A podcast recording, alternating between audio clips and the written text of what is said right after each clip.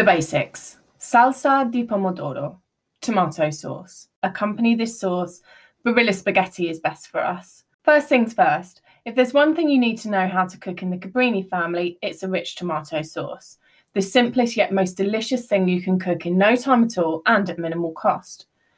One of the first recipes that my dad taught my husband, and we in turn taught our daughter, is this dish. It will see you through any bad or good day.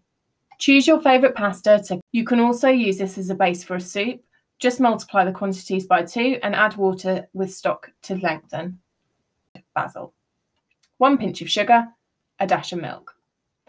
So, in a saucepan, add the olive oil, and once it's heated through but not smoking, add both the finely sliced onion and the chopped garlic. Prep time is five minutes, cooking time is 20 minutes, or as long as you can wait, and the ingredients are 500 grams of fresh, de-seeded chopped tomatoes, tinned is fine too, one medium finely sliced onion, one clove of garlic chopped finely or grated, three tablespoons of extra virgin olive oil, salt and pepper to taste and two bunches of fresh basil. Please don't use dried, it's just not the same. If you don't have fresh basil, you can substitute with dried oregano, but don't use dried.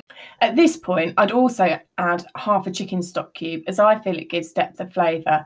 I'm not sure Dad would approve of this, but this is my twist on the recipe. When the onions and garlic are light and golden in colour, add the tomatoes and let it simmer for 20 minutes. Try not to let the garlic and onions burn. Keep an eye on them and just turn in the tomatoes just before they start to turn. Otherwise, it will just make the sauce really bitter. So simmer for 15 to 20 minutes, but really the longer the better. You're looking for a nice thick consistency for your sauce.